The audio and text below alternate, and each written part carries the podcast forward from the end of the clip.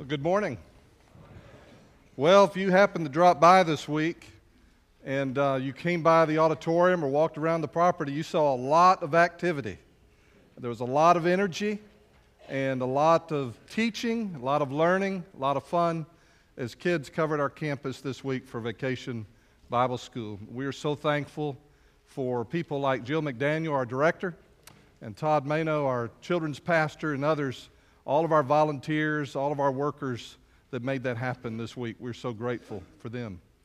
And if you would like a taste of what happened this week, we're going to invite you to come back tonight, 6 o'clock, right here, and you'll get to experience something of what the kids did this week. And then afterwards, we're going to have some pizza and some fun out of doors. And so you'll hear more about that at the end of service.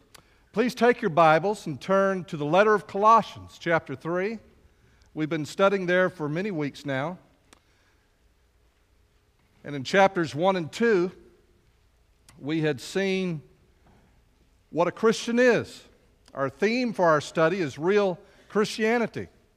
And what is a real Christian? Well, someone whom God has changed and God has transformed. And because God has done these things in our life, how do we live? And so, chapters 3 and 4, the practical application of how we are to live out who we truly are in Christ. And so this section is called Getting Real. And today, the title this morning's uh, message is Putting On or Put On Godly Habits. Put on Godly Habits.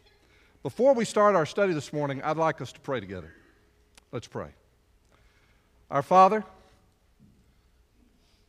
whenever we come to worship you, we want all of our attention and our heart, our mind,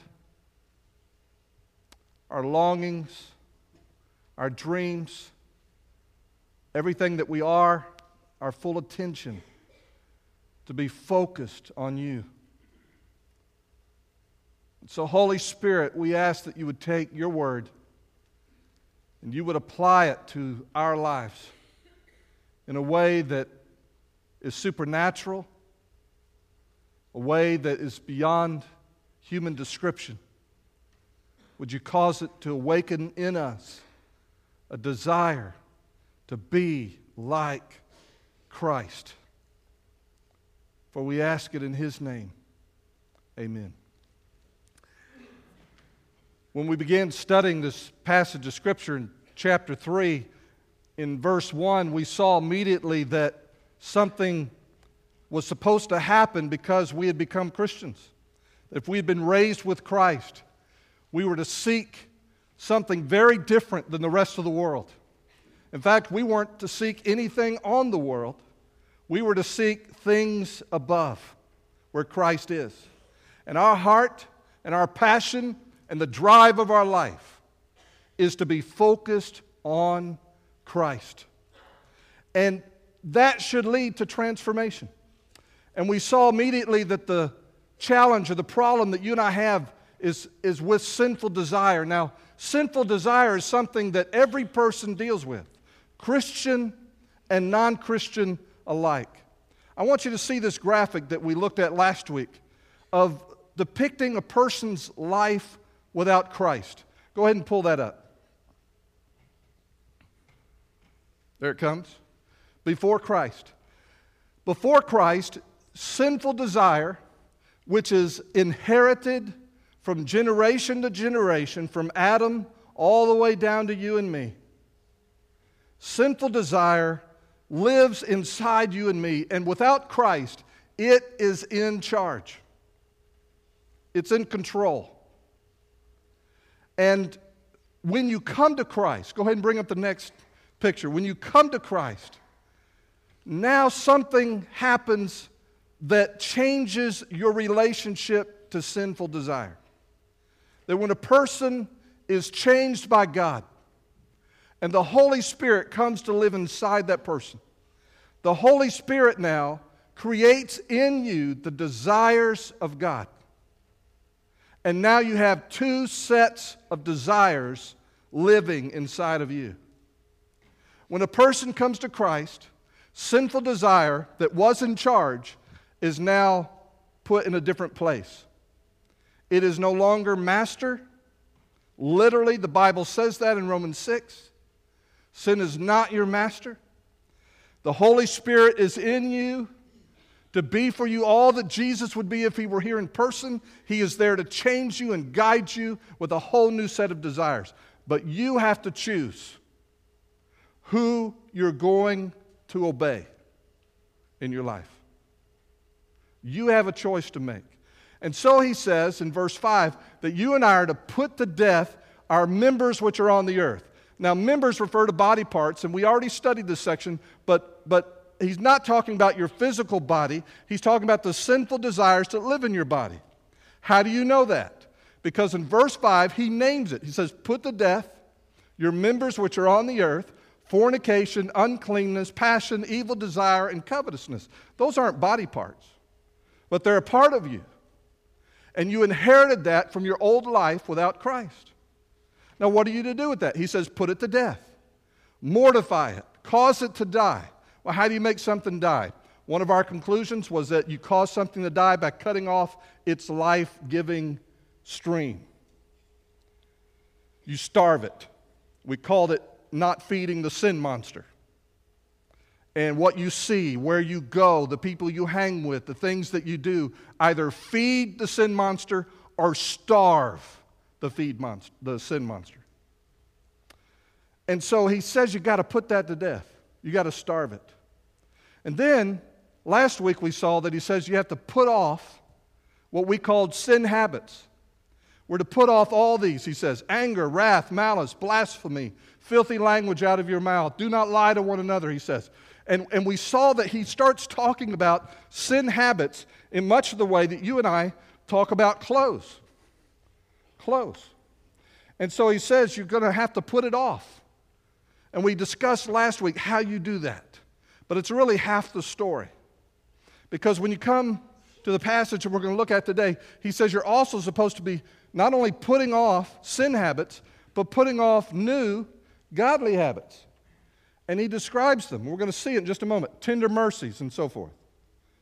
And so, in order to overcome sin habits, you cannot simply be a Christian who is against certain things in your life or putting down certain behaviors and sinful activity. You also have to be putting on something for something. The reason we are against sin is because it is not the way that God has called us to live, and there's a way that He's called us to live. And so we come now to verse um, 12, and this is what he describes. Therefore, as the elect of God, holy and beloved, put on tender mercies, kindness, humility, meekness, long suffering bearing with one another, and forgiving one another if anyone has a complaint against another. Even as Christ forgave you, so you also must do. But above all these things, put on love, which is the bond of perfection. I want you to imagine driving down the road and you stop at a church. You walk in that church, and there's every kind of sinful behavior going on fornication, uncleanness, passion, evil desire. These desires are giving rise to habits of anger, wrath, malice, blasphemy, evil speaking, and so forth. You say, This church doesn't feel like a lot of fun. And it's not. Some churches are all about that. And if it's not expressing that behavior, it's always talking about that, always what they're against. And then you drive down the road a little bit further. You come to a church and you walk in the door, and people greet you warmly. And they're smiling. And it's Sunday morning, and you have a great experience there, and you feel the warmth, and you feel the heat of God's love. But then something unusual happens, maybe that's never happened to you before. On Sunday afternoon, someone comes by and expresses that love. Monday, someone calls you. Tuesday, someone calls you. Someone invites you over to dinner Tuesday night, and you go over from that church. And this continues and this continues. And suddenly you realize this is a different kind of church. Now, which church would you like to go to? I know the one I'd like to go to.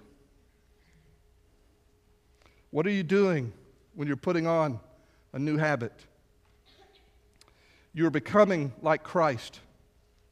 We could talk about the specifics, and we're going to touch on them briefly of these different habits. But each of these habits is nothing more than expression of the character of Jesus Christ who lives in you by his Holy Spirit.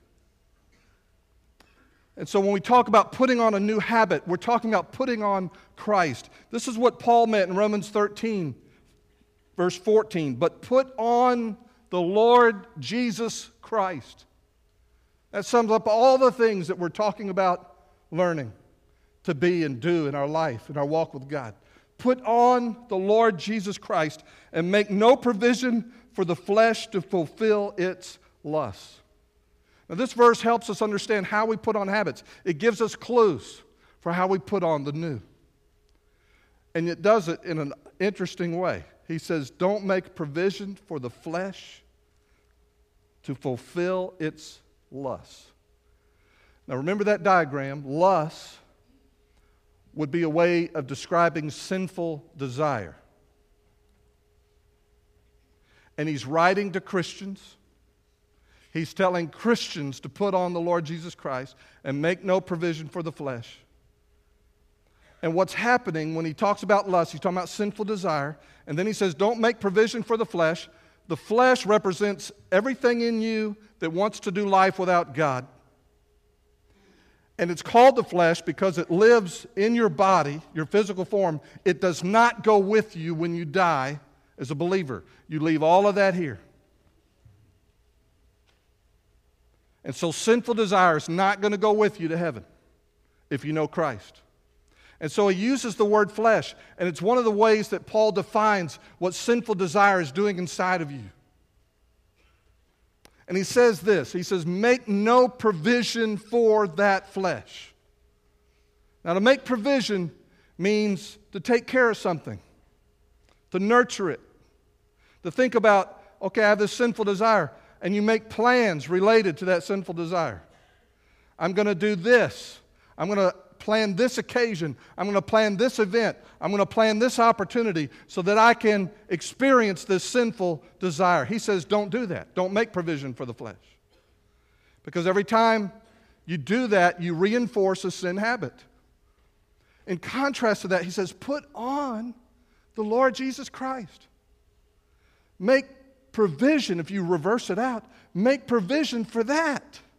Be thoughtful about that. Be intentional about that. Putting on Christ. Make a plan. How do you do it? There are at least four ways, practices that you can use to put on the Lord Jesus Christ. The first one is the word communion. Communion. And by the word communion, I'm not talking about the Lord's Supper.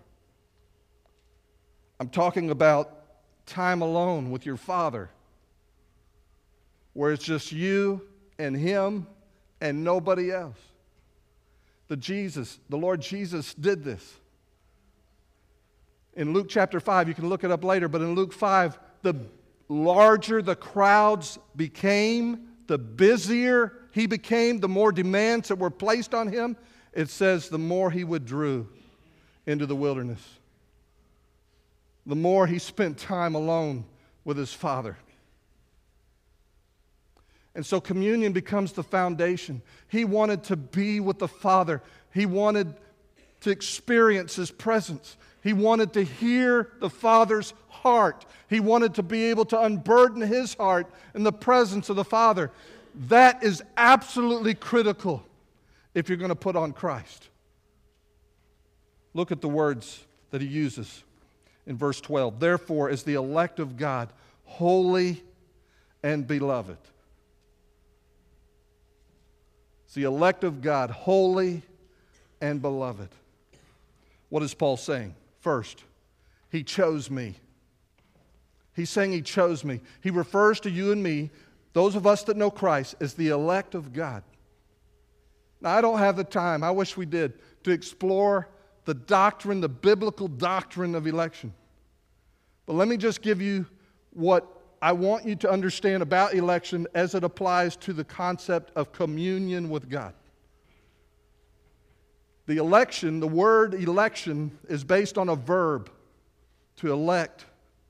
And it's got two basic ideas captured in that word. The first is this it means to choose or select something out of a group. And he's saying that he chose you out of a group. You are the elect or chosen of God.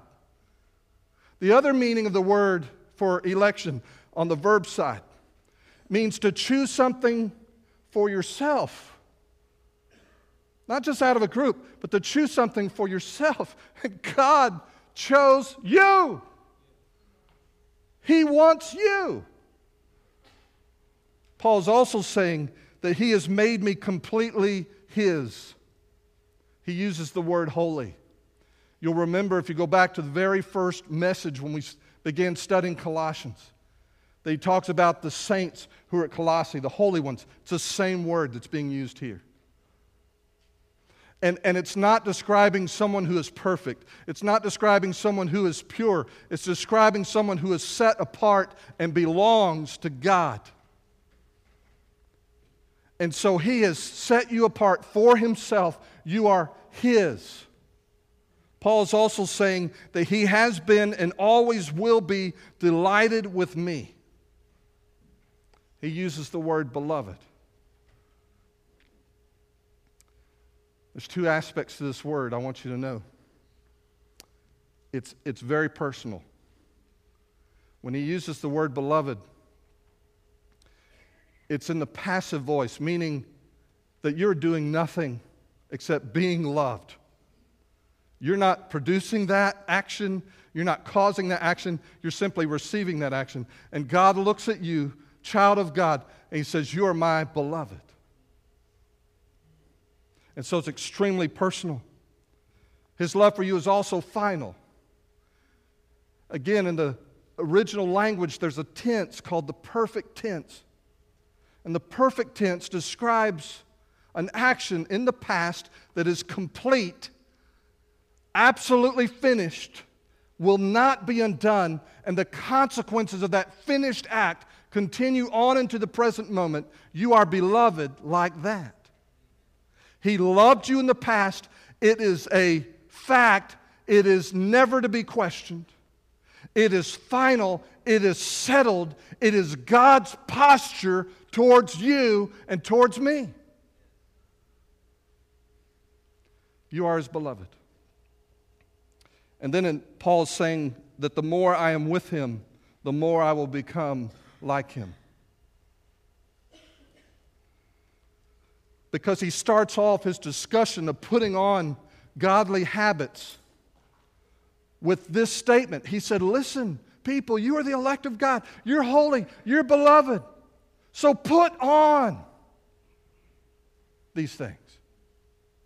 Because of who you are, because of God and His love for you. And that's why I'm starting with this word communion. You know, changing a habit is hard. Have you ever noticed that? And as a believer, we are made for that. You are wired to change. You are made for change. We are all about change. Change is our business because He came to transform us into His own likeness. That is your destiny, that is His purpose for you. And so when it gets hard, and when you and I mess up, we need some sufficient level of motivation to keep going.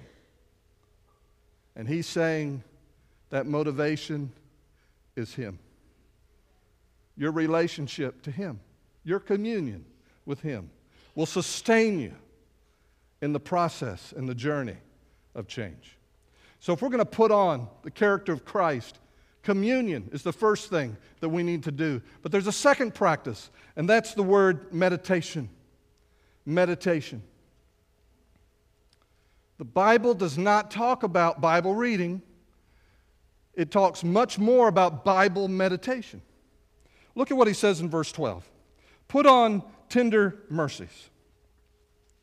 Literally, that word refers to the intestines, the seat of affection in that day and time was not the heart, it was the small intestines. Bowels of mercy. I love you with all my bowels. It loses something in translation, doesn't it? And yet, he says to put that on, to put on tender mercies. And he's describing something that's visceral.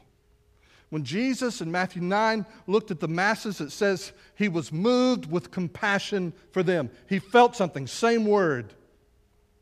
And it stands to reason if you and I are putting on Christ, that we're going to be moved by the things that move Christ.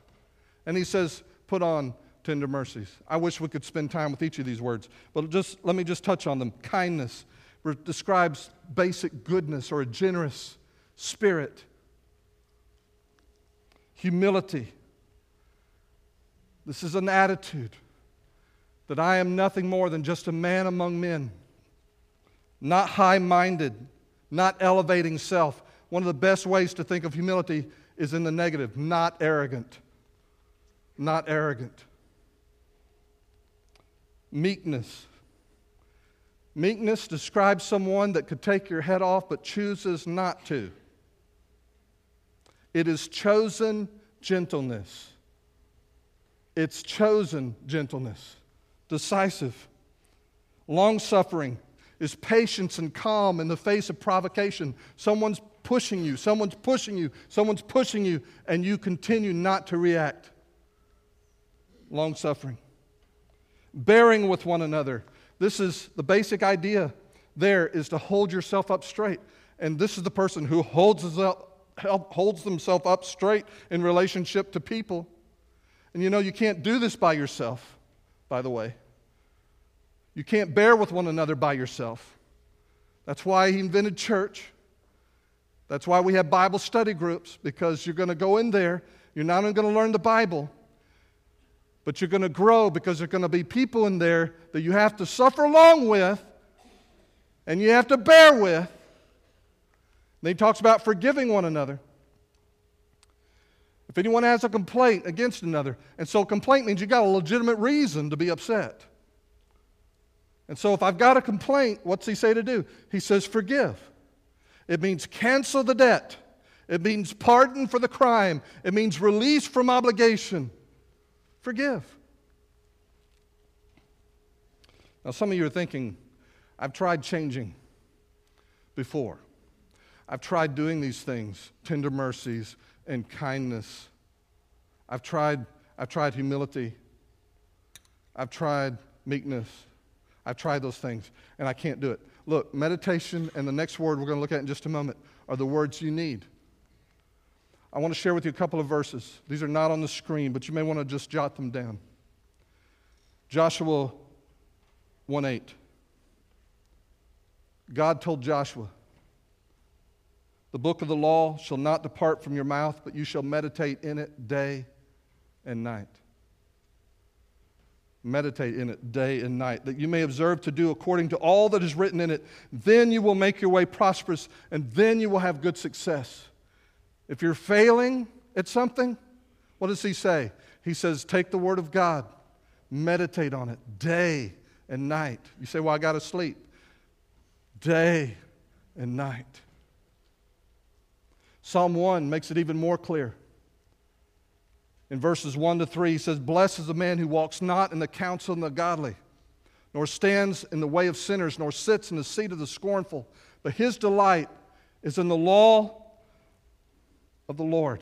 This is a man who's breaking sin habits. This is a man who's breaking sinful desires. He's not in that crowd, he's in a whole different place. But his delight is in the law of the Lord, and in his law he meditates day and night. And he shall be like a tree planted by rivers of water. There's an abundance that he receives. The rest of the world may not see it, the rest of the world may not get it, but because he is planted by the stream of life in the very presence of God, he is alive. and he is thriving.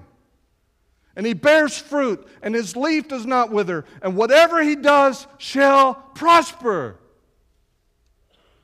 What's the common denominator? Meditation. Meditation is not emptying your mind, it is filling your mind with the Word of God. How do you do that?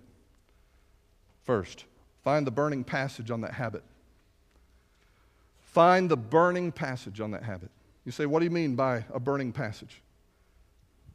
Two disciples, on the day that Jesus was raised from the dead, are walking on the road to Emmaus when a man appears to them. They don't recognize him, but they begin talking about the Old Testament scriptures. And this man explains the truth to them. And then when they recognize that it is Jesus, the risen Jesus, he disappears. And this is what they say in, uh, in Luke 24, verse 32. They said to one another, Did not our heart burn within us while he talked with us on the road and while he opened the scriptures to us? Burns. There are times as you're reading God's Word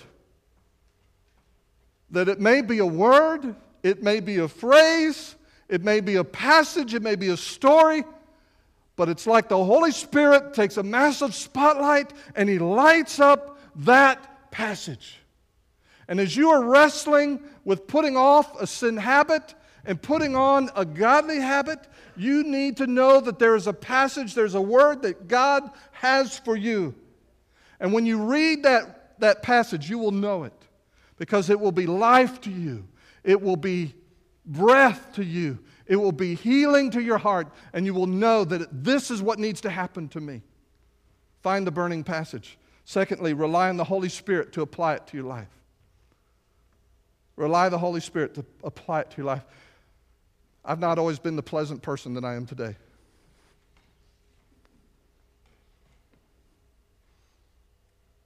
And my default sinful desire response to many things is anger. It is.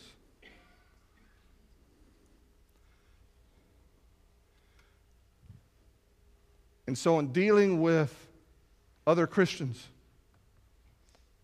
Sometimes you and I will feel anger. Does that happen to anybody else? No, don't raise your hand.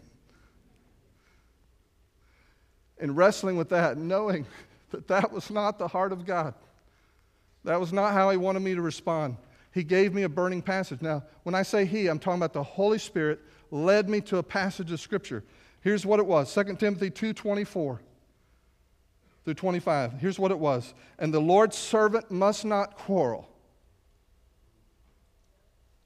Instead, he must be kind to everyone, able to teach, not resentful. And then here's the phrase here's the burning phrase those who oppose him, he must gently instruct. I still remember vividly the first time the Holy Spirit applied that to my heart. A man came in my office, he was so angry. I know it's hard to believe.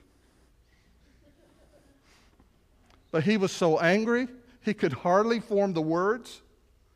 He was, he was slobbering mad. You know what that is? I mean, spittle, just angry. And as he unloaded, these words came to mind. And a phrase that still comes to mind to this day gently instruct those who oppose you. Gently instruct those who oppose you. Gently instruct those who oppose you. And so he was so mad. And I looked at him and I said, I won't call his real name. He's not around anymore, he's with the Lord. I said, Why don't you have a seat? Just like that. I said, Why don't you have a seat? He was stunned. He sat down. I said, How, how you doing today? And he got angry again. I said, Hold on just a moment. I said, I said, Would you like a cup of coffee? And he said, No. I said, I do. I don't even drink coffee. And I left. I said, Oh God, help him. Help me. because, Lord, I want to hurt him. and I just went outside. I didn't get any coffee. I hate coffee. and I came back in, and he had calmed down. I said, How's your wife doing? His wife, our families were friends. I said, How's your wife doing? How's your son? How's your son doing? And I just kept talking to him slowly. The thermostat came down. Slowly it came down.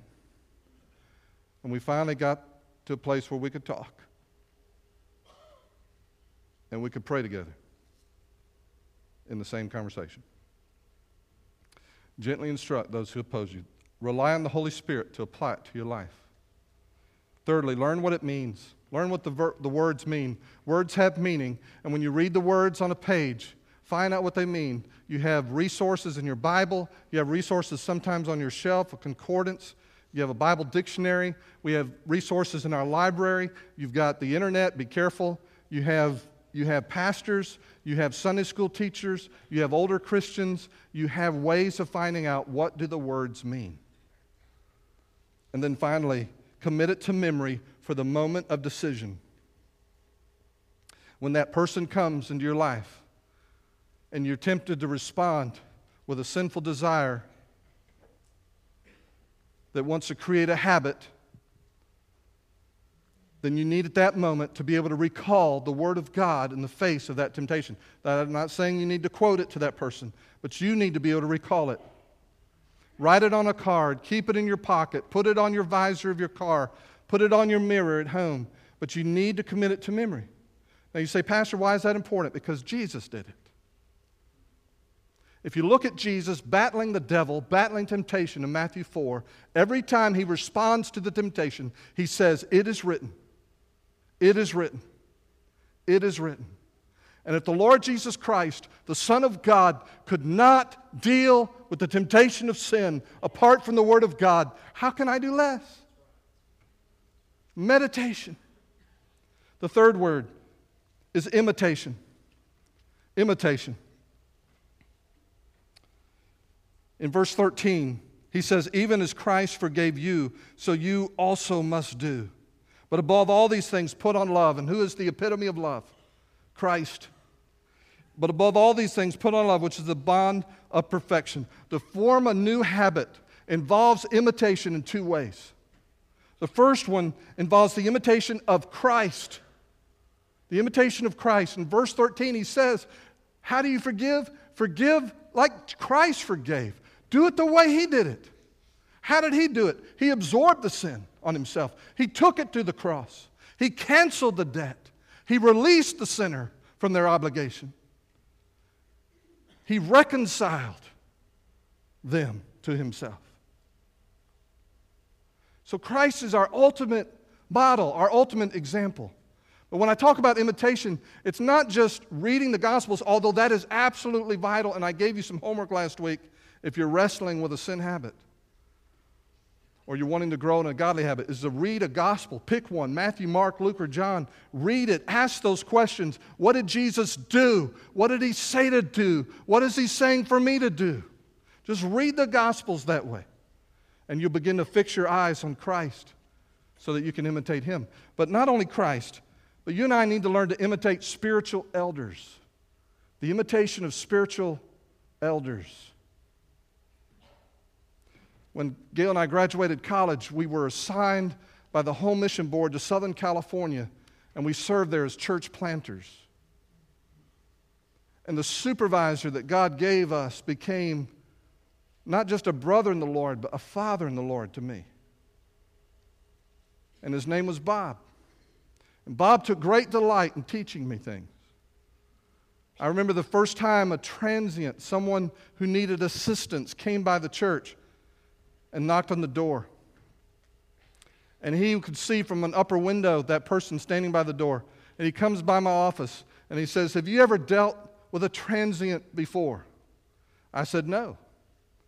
Then he said his favorite statement Didn't they teach you anything in college?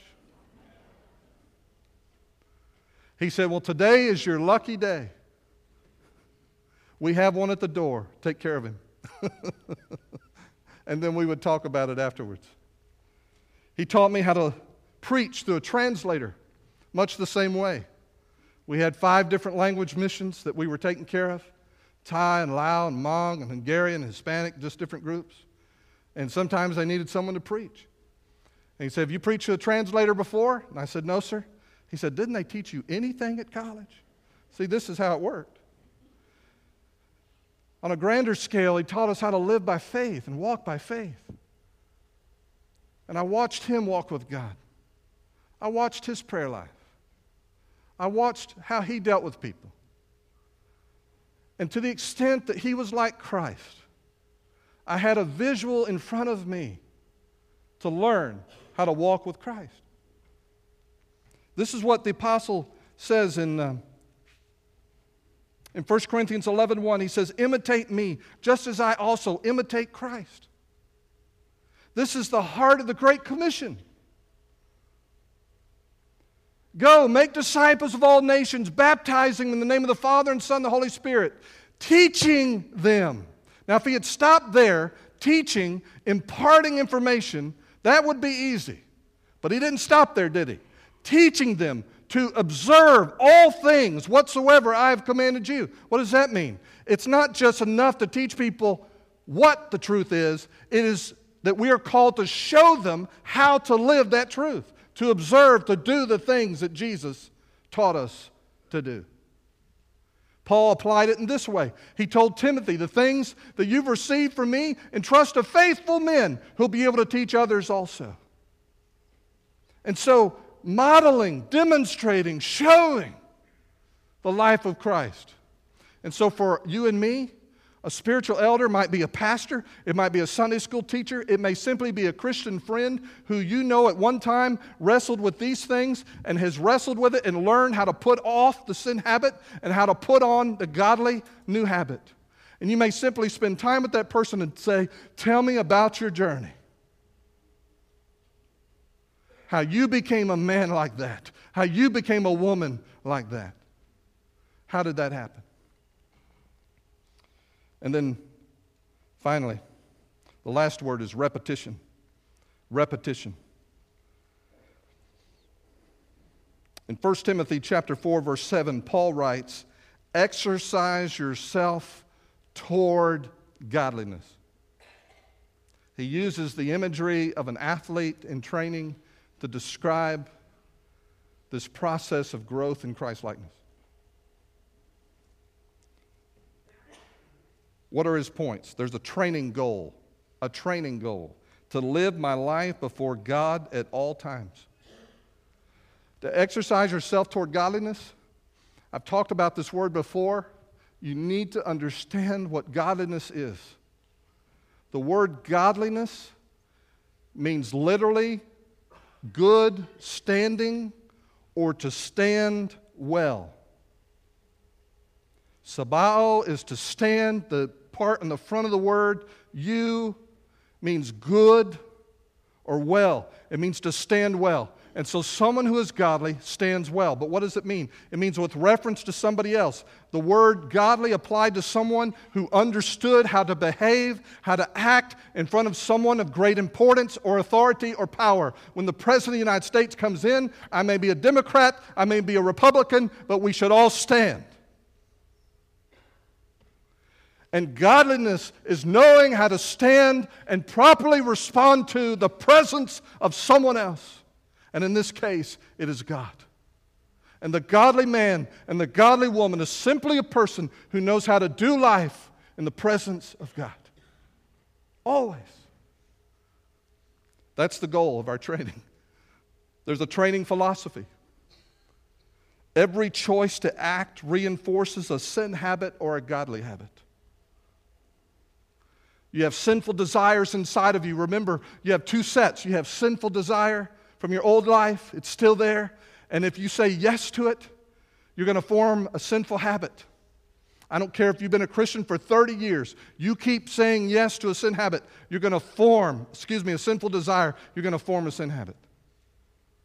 And you also have the presence of the Holy Spirit of God. It is God who works in you both to will and to do his good pleasure. It is the Holy Spirit of God, and he is raising up in you godly desires. a way to live in the presence of God. And so the training philosophy is that what I am attempting to do is to make sure that when that moment of decision comes, that I take my choice to act and I make sure that I leverage it on the side of the Holy Spirit. Walk in the Spirit, you'll not fulfill the desires of the flesh, Paul writes in Galatians. It's a choice you have every moment, every moment. When you're responding to someone, dealing with someone, your thought life, you have an opportunity to make that choice. And so here's the training method exercise yourself. He says, work hard at it, Re- do it repeatedly. That's what athletes do to get better. To say yes to the Holy Spirit every time. Say yes to the Holy Spirit every time. Every yes matters.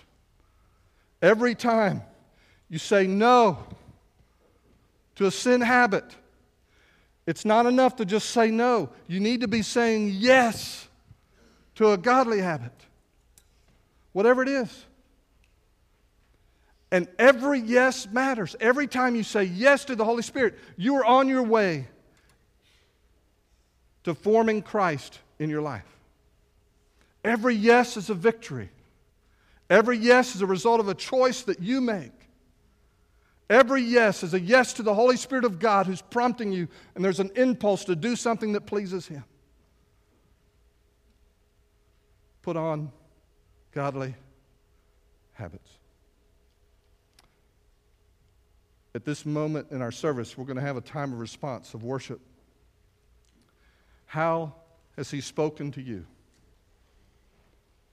If you have never received Christ, you are not a son or a daughter of God.